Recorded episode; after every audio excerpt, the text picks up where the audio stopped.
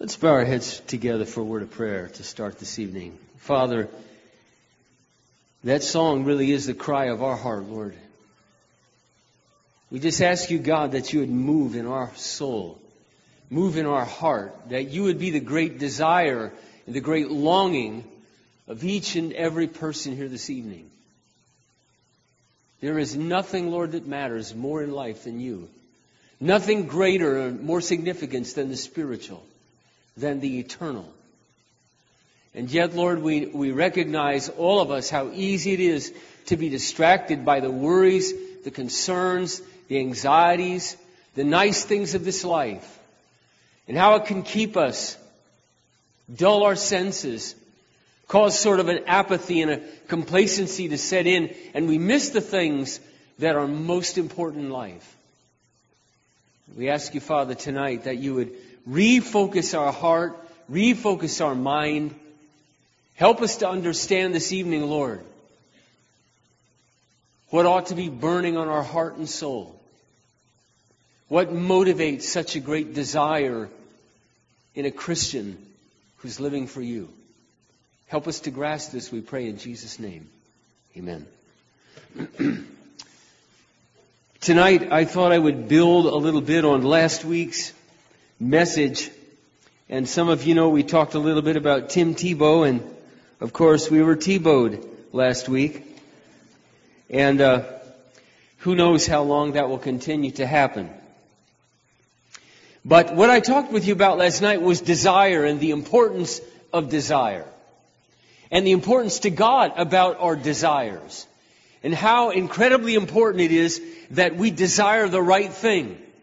We can have good desires in life, we can have bad desires. And most people do not realize in the world in which we live that their lives are completely driven by desire. Desire is what drives us. The Bible tells us that our sinful nature is driven by carnal desires.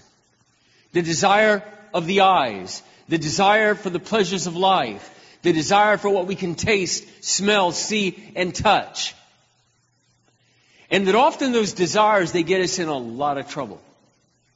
You know, we like to blame people so often for the habits that we have in our life, but really it's just a matter of that desires that we allow in our lives to grow and to thrive.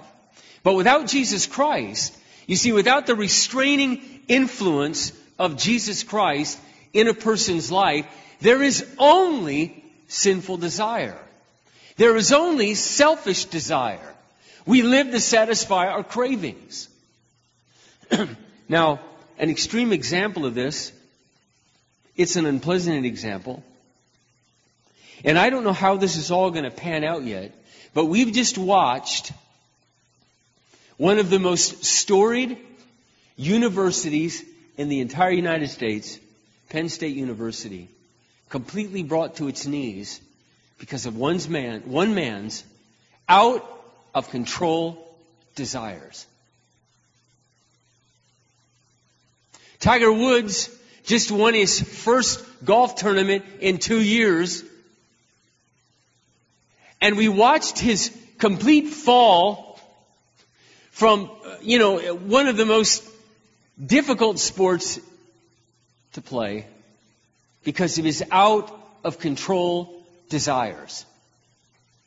We've got a government that's going bankrupt because of its out-of-control desires to buy power, to spend money, and no fiscal discipline. But we see it in the average American home.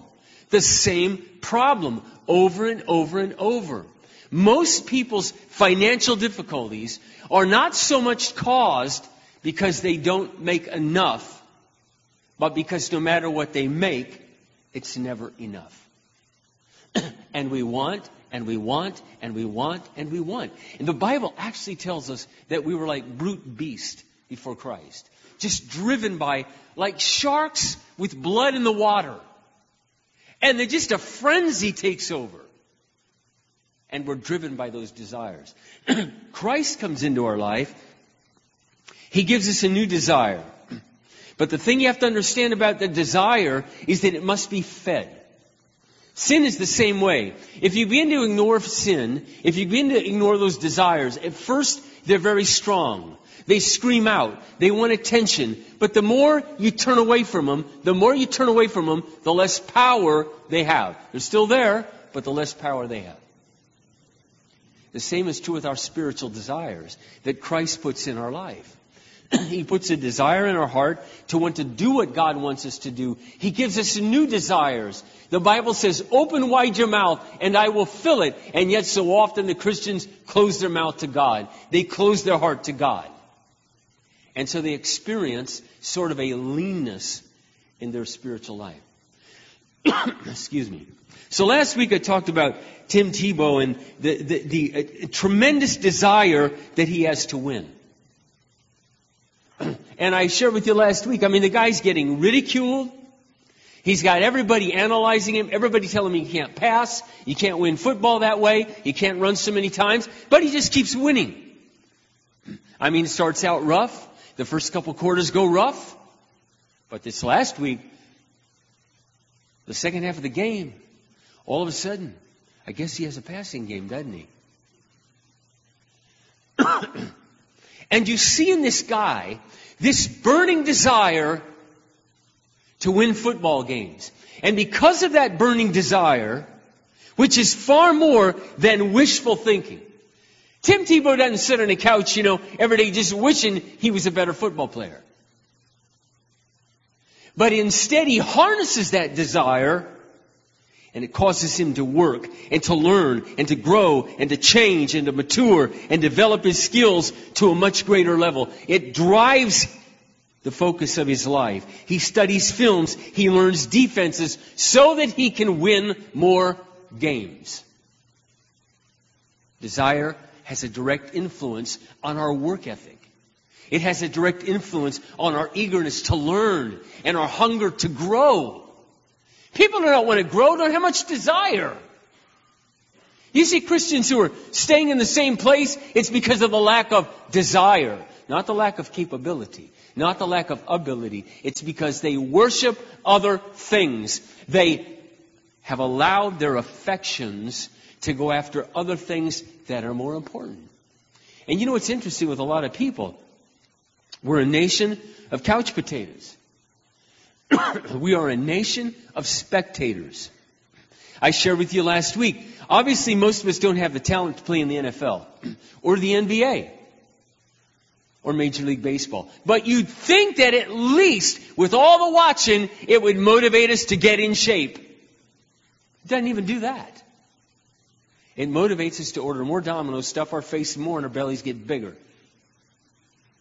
And listen, I know it's funny, it's kind of comical. It's an epidemic. It's an epidemic of slothfulness, laziness, of desire that obviously is out of control, but we don't care. We pander to it. The restaurants pander to it. And we spend, and we spend, and we spend. And we're not becoming anything more, anything greater, anything useful. But you look at a guy like Tim Tebow. And I was reading an interview the other day, and they were interviewing some of his teammates. And they said, what's the deal with Tim? The guy said, well, I invite him out. We invite him out to dinner. He won't come. He just stays at home. He studies films. He studies. I'll bet you Tim Tebow throws 500 passes a day, if not more. And he throws, and he throws. He's with the coach, working on his throwing motion. He's working on his release. He's working on getting back in the pocket. He's working on running. In fact, they say of Tim Tebow that he is the most fit, in-shape guy. Most quarterbacks don't hit the weight room like Tim Tebow hits the weight room. The guys on his team have said he's by far the most fit guy on our entire team. What motivates that? Desire. You see, the desire to win. When I came to Christ, I wanted to share with you tonight the greatest motivational desire in my life. And I'm going to show you from the New Testament how it was intended to motivate all of our lives. There is one overriding motivational desire in my life, and it's been there for the last 36 years. Now, it's not the only one, But it's one of the primary ones, and I want to discuss it with you tonight because it's something that every single person here has got to understand and get a hold of. This desire has driven me for 36 years, and that desire is singular. It's to influence every single person that I know, and every person yet that I do not know, and every person that knows Christ. It's to influence them to know Christ more. It's to save lives. It's to change lives. It's to help those who do not yet know Christ to come to know Christ. It's to help those who know Christ to know Him more, to obey Him more, to be equipped, to be trained, to be encouraged, to be transformed. And I will pay any price to see that happen. Any price. I want God to use my life to see other people come to know Jesus Christ. That's why Christ came. Christ said, I did not come to be served, but to serve and give my life a ransom for many. Jesus Christ said, I came to seek and to save that which was lost. If you're going to develop the heart of God in your life, then your heart has got to go out to other human beings. There is nothing more important in the world than the spiritual need of other people. Nothing. Christians have a spiritual need, and the non-Christian has a spiritual need. The non-Christian has a need for salvation. The non-Christian needs to recognize their sinfulness before God, their brokenness, that they have a terminal disease called sin, and there's no escaping the grim reaper. There's no escaping the judgment of God, and we have the answer, and they need Jesus Christ.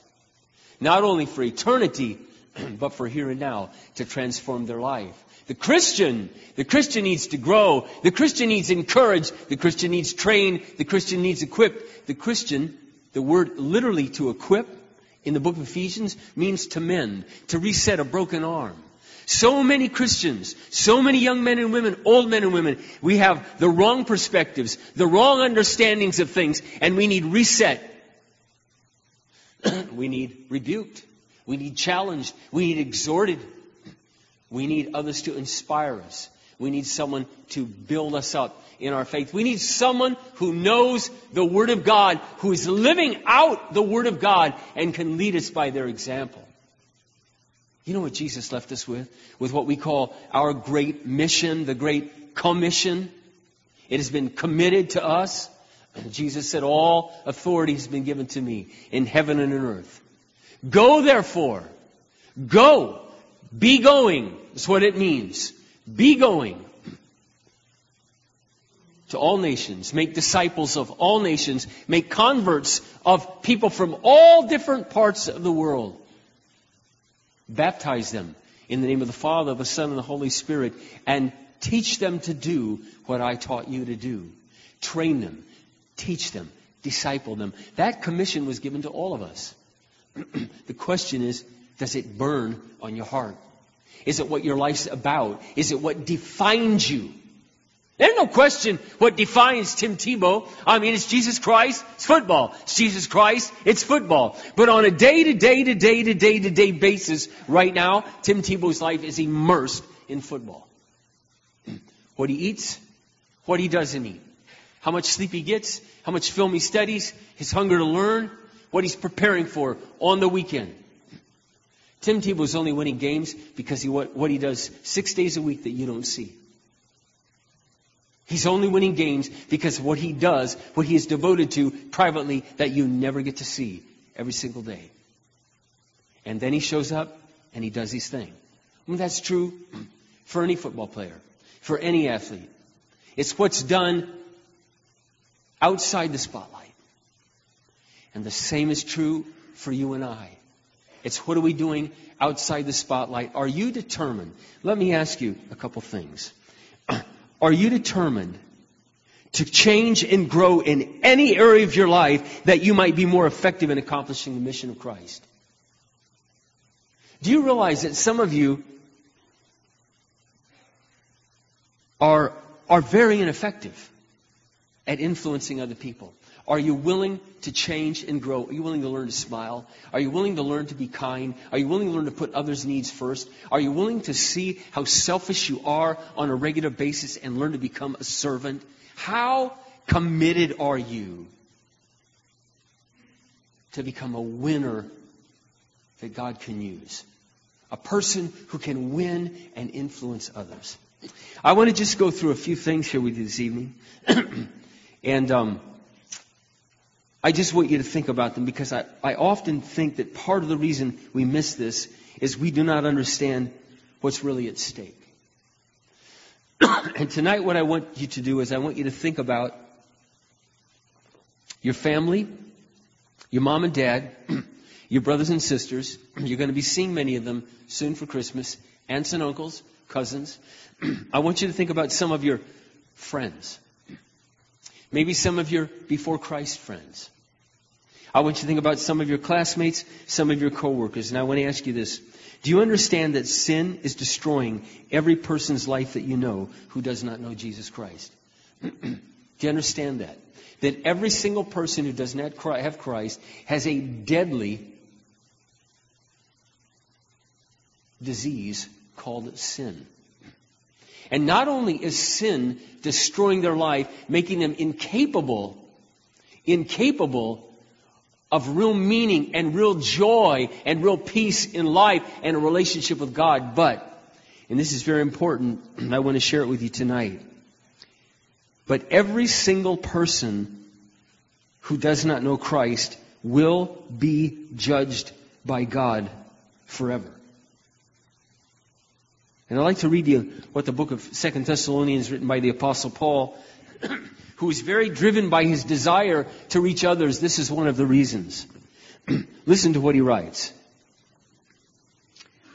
And God will provide rest for you who are being persecuted, and also for us when the Lord Jesus appears from heaven.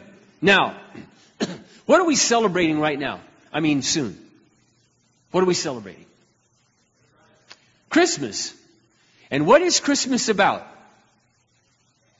Christ's birth, right? So we all here tonight, as far as I know, we all believe that Jesus Christ, the Son of God, came into the world the first time, right? I mean, we've got history to prove it. We've got eyewitness testimony to prove it. And of course, we go over it over and over and over again every Christmas. But do you understand what it says right here? Christ will appear again. Christ is going to appear again. That shouldn't be so hard to grasp. He came already once. And almost, but not quite, the entire world celebrates the birth of the Son of God. His appearing, Emmanuel, God with us. He's coming back. And listen to what's going to happen. He will come with his mighty angels in flaming fire, bringing judgment on those who do not know God and those who refuse to obey the good news of our Lord Jesus Christ. They will be punished with everlasting destruction, forever separated from the Lord and from His glorious power when He comes to receive glory and praise from His holy people. And you will be among those praising Him on that day, for you believed what we testified about Him. Now, if you're like me, you're probably driving down the highway and you just kind of been minding your own business. Maybe you're listening to your favorite song on the radio, and you happen to look in your rearview mirror, and what do your wondering eyes see? Flashing lights. Have you ever had that happen? I know, you're all so good. So I'll just admit, I've had it happen. But firstly, it wasn't because I did something wrong. It was the person next to me. No, that's not true. I've gotten a ticket or two or four. I don't know how many it's been. How many of you have experienced the universal reaction? You immediately, your gut tenses up. You're like, oh, crap, or something, a derivative thereof. And this overwhelming feeling of, oh my gosh, my whole stinking day is ruined. And you pull off to the side of the road, and the whole time you're just discombobulated. You ever had that feeling? Anyone? What do you think it's going to be like when Christ comes back? And everyone who scoffed and everyone who laughs is hiding under the rocks, begging them to fall on them, to hide from the judgment of God. It's very important that you understand this isn't a game. If you believe in Christmas, if you believe that the Son of God came the first time, you don't have the option to disbelieve that He's not coming again. He's coming again. The first one set up the second one. And He's coming again. And any of our friends that we say we love, and any of our family members that we say we love, that do not know Him, who have refused to obey the gospel, to accept it, to acknowledge to God, I have sinned, and put their trust and faith in Christ, they will be held accountable by God. Just like you and I being held accountable by the cop for speeding. Except it's much more serious. There's eternal consequences. And you can argue all day, or you can read the text. You begin to understand why the death of Jesus Christ is the single most important event in history. If He did not die and did not shed His blood, we're all destined for this kind of eternity. The stakes could not be higher. But the second thing you need to understand, and that's for us Christians, I'd like to read this passage to you in 2 Corinthians chapter 5.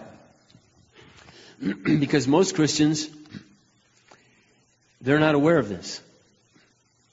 This is in chapter 5. God Himself, let me make sure I've got the right passage. Here we go. God Himself has prepared us for this and is guaranteed, and His guarantee is given us the Holy Spirit. So we're always confident, even though we know that as long as we live in these bodies, we are not at home with the Lord. That's why we live by believing and not seeing. Yes, we are fully confident, and we would rather be away from these bodies, for then we'll be home with the Lord. So our aim is to please Him always, whether we are in this body or away from this body.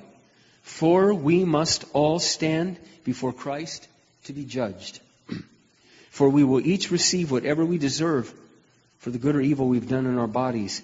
It is because we know this solemn fear of the Lord that we work so hard to persuade others. Is your life persuasive? Do you make Christ attractive to those who know you? To your children, to your relatives, to your unsaved neighbors, to your unsaved classmates, to those you work with. Do you understand that if you really have a love and a fear of God, you will give yourself, however you can, to persuade others, not only those who do not know Christ, but those who know Christ? I have shared at over 162 conferences, besides countless hundreds of other situations I've been in, and with one great desire. That's to persuade every single person within the sound of my voice to leave everything and give everything they have to serve Jesus Christ. To love Him with everything they have, to get devoted, to get in the Word of God, to get wise, to grow, to feed their faith, to get discernment, to get understanding. Why? So they can live their life for the only thing that matters. Otherwise, you're wasting your life. You're wasting your life. And the Apostle Paul makes it very clear. He says, God knows we are sincere. And I hope you know this too. Are we trying to pat ourselves on the back? No. Not at all. Paul recognized, as he goes on in the text to say, we are Christ's ambassadors. We are the ambassadors to the world. The first great ambassador from God was Jesus Christ. He left, and we are in His place. Hundreds of us. Billions of us. Now, I want you to think about this for a moment. If there's 1 billion Christians on the planet, supposedly there's approximately that many who claim the name of Jesus Christ in the whole world, that means you and I need to be faithful with 7 other people. Because 7 times 1 billion is 7 billion in the world. Now we know, of course, that many will not be.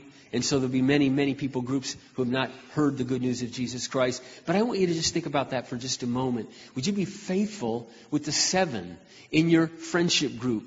Have you ever taken a piece of paper and just drawn that piece of paper, your circle of influence, the people that you work with, family members, friends that know you? My wife recently has been going in for a massage work on her back.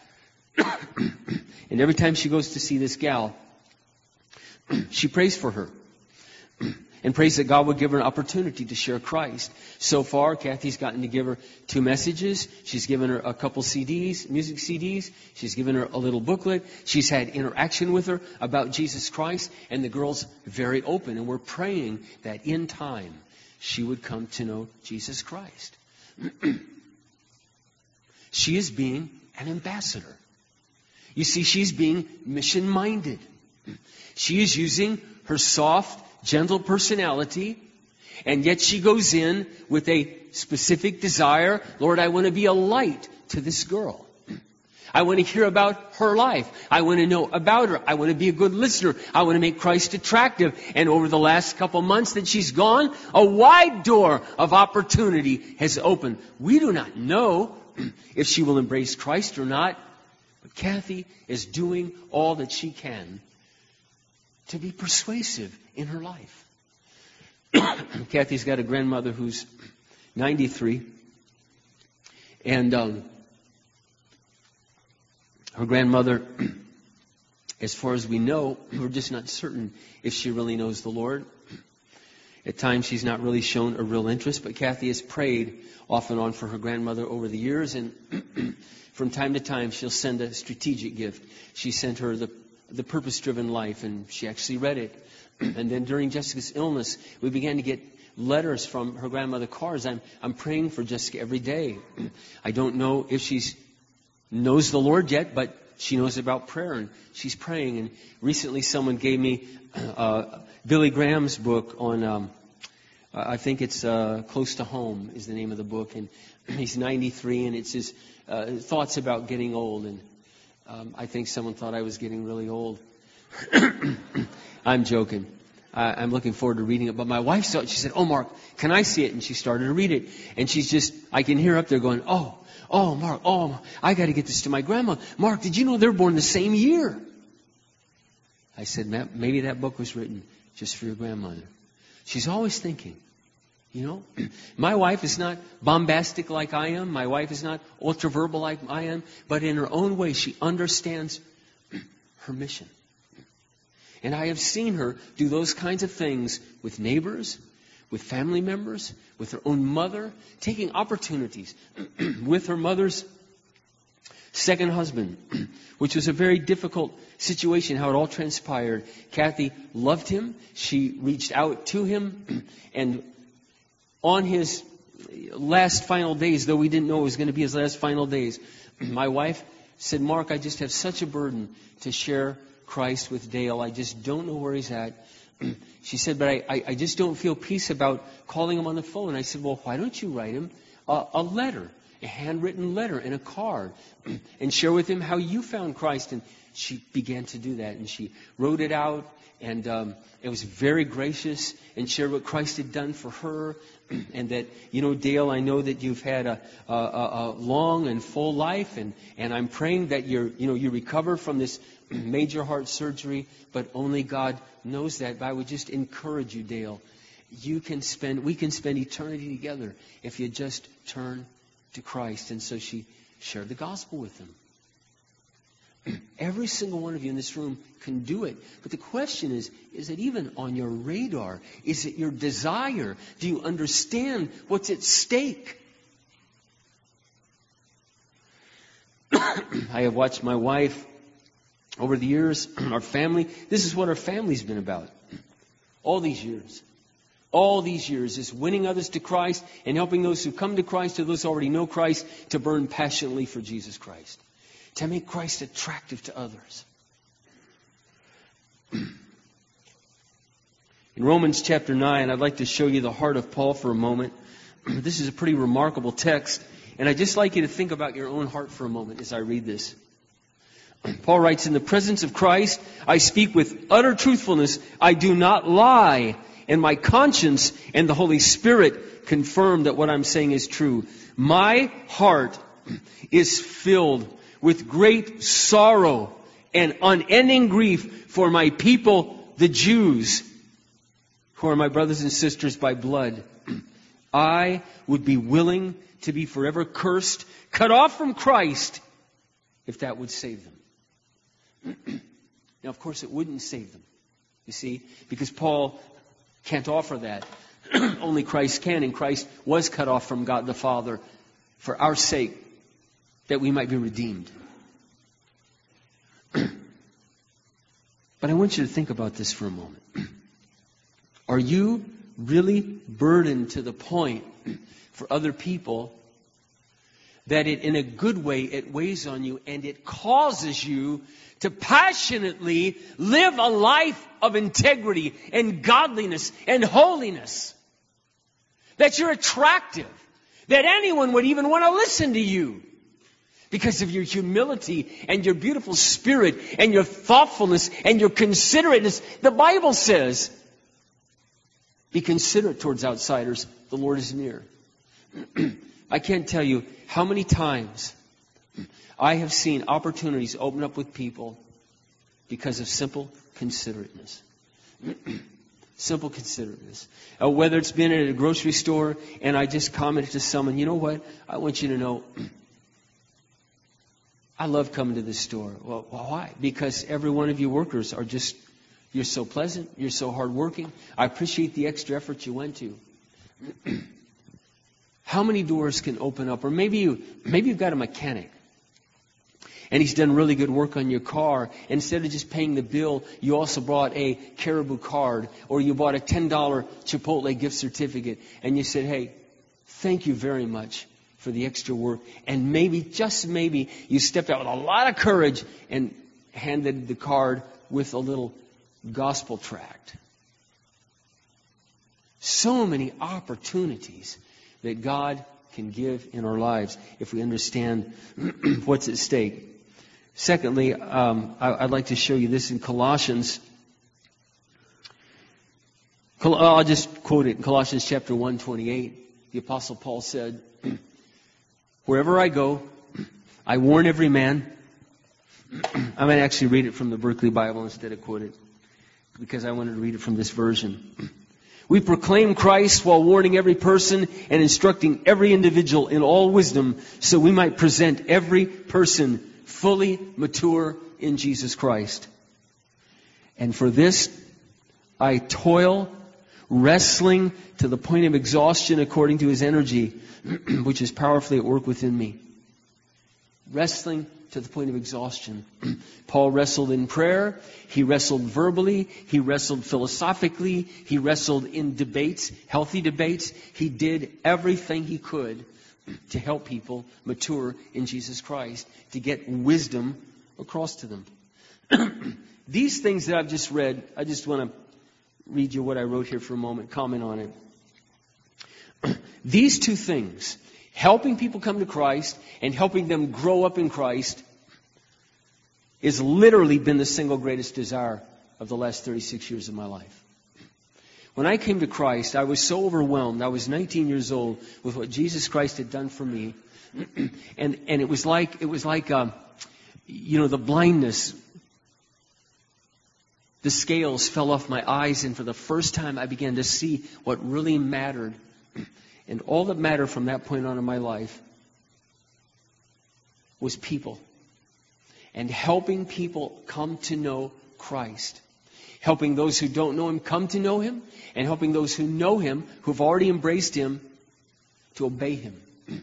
to follow him, to understand the truth about him, because the devil's always lying. He's always trying to distort your image of God and your understanding of the Word of God and deceive you and punk you out.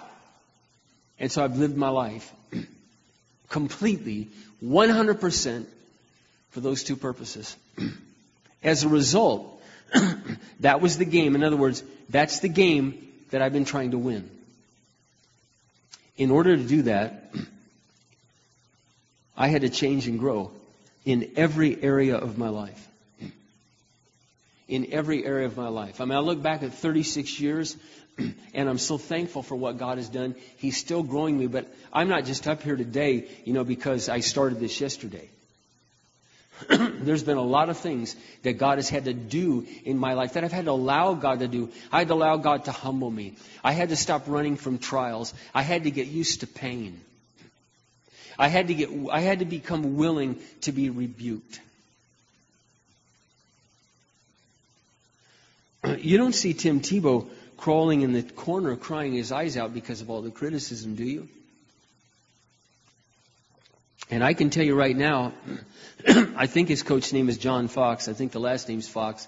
I don't remember the first name. But I'll tell you this. He's given him criticism every single day in practice. He's given him praise too. But he's under the eye of an older man who can see the things you need to improve in and can play into your strengths. Do you want to grow? It pushed me to grow in my character. I was lazy. I was undisciplined. I had a loud mouth. I had an ineffective mouth. My speech wasn't wise. My speech wasn't clear. I didn't put things together well for other people. I could be very judgmental. I could be very obnoxious. I could lack grace. And all these things and so many more, I had to grow in. I had to continue to learn in. It drove me to change my mouth. It drove me to get wisdom so I could be more useful in influencing other people. It changed how I dressed. It changed how I interacted with others, how I used my time. It drove me to get disciplined with my money, my passion for excellence, because excellence influences people more greatly than sloppiness and mediocrity. You know that, and I know that.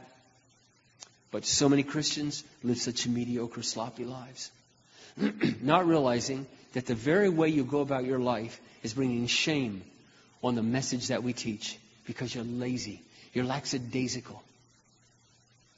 And you don't realize that if you got more excellent, your life would be more persuasive with your family and with your friends. It would be more powerful because of your dedication. It drove me in my parenting, because well-mannered children, well-behaved children who respect their parents and love each other are a great advertisement for the Christian faith. They're a great advertisement for the faith. And nothing is quite as discouraging and no fun to be around than bratty, snot-nosed, sullen, ill-mannered children. It's worse than a dog jumping up all over you all the time, or a cat crawling over somebody's house. It's like, oh man, can these kids just shut up? Can you please get that kid? You ever been around a whiny kid? I mean, just go to Target sometime. This is a good season to do that. You'll understand what you don't want. It drove me as a father, you see. I knew that in order to produce godly children, it means things have got to change in Mark's life.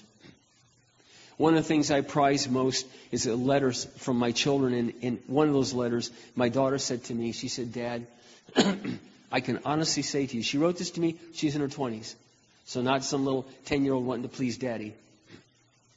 She said, Dad, I can honestly say the world never had anything to offer to me because you made Christ look so attractive.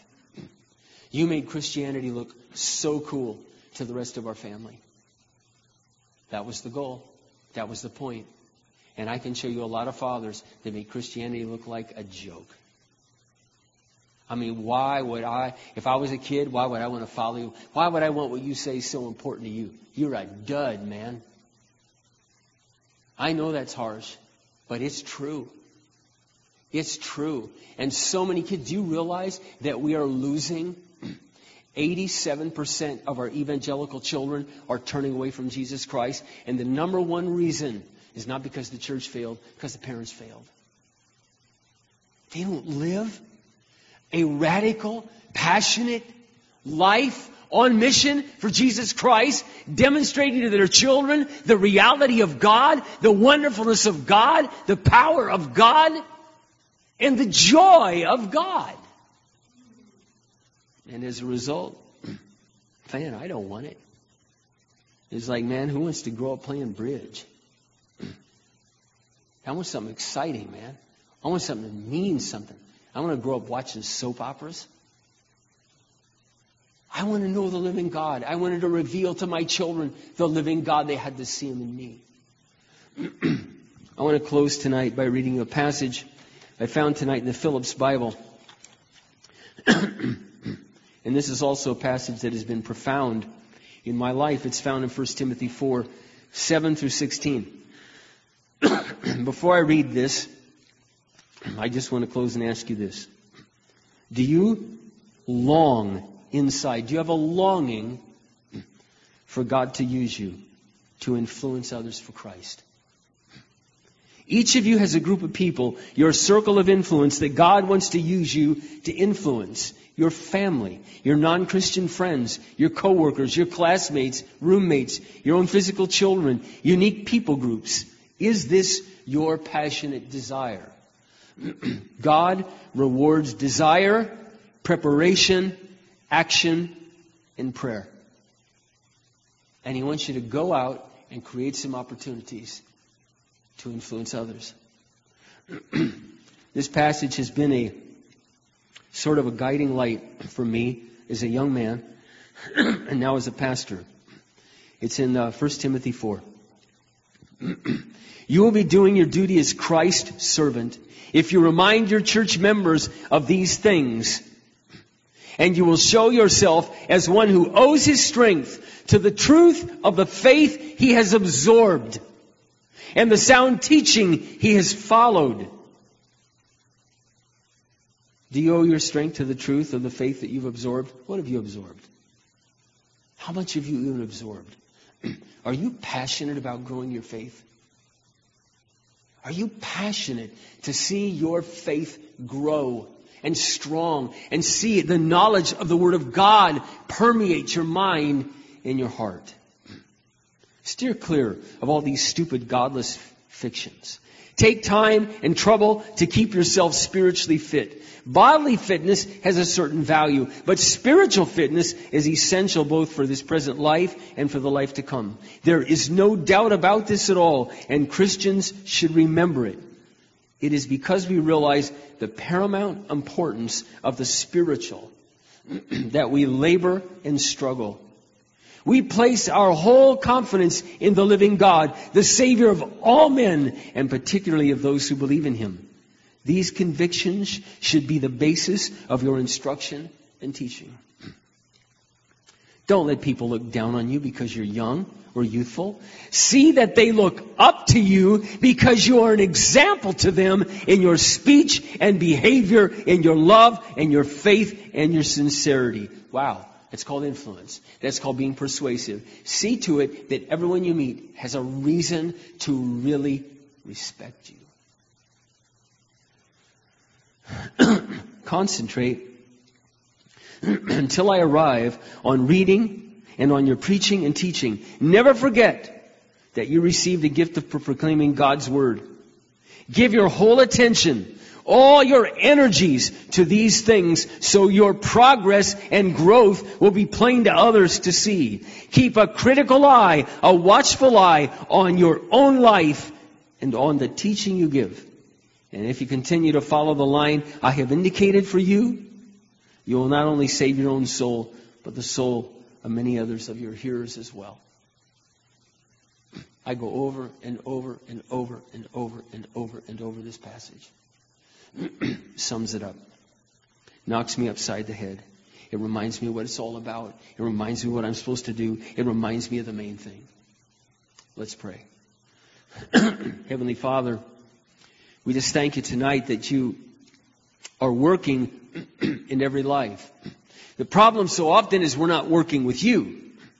You're working in us to give us the desires and the power to do what is right. But we are not diligent in our plans and in our preparation and in our devotion and focusing all of our energy in spiritual fitness that we might be of spiritual use in the lives of other people. Lord, we have this holiday coming up. And Christmas always offers us, the month of December, a very, very unique opportunity for doing good, for being a light to others, through our graciousness and our kind words, our servant attitude and our serving of others. Give special gifts that we might buy for family members, an opportunity to show love to a mother or father, maybe who was not quite so loving to us, the opportunity to show the transforming power of Jesus Christ in our life by loving the unlovable. I'm not saying, Lord, nor are you, that we're all supposed to go home, stand up Christmas morning and look at everybody around the tree and say, "You all need to listen to me right now. You're doomed to hell. And if you don't repent and find Jesus, you're going to burn." That's the truth. But that isn't going to be winsome. Help us to win them with our life, with our attitude, with our prayers.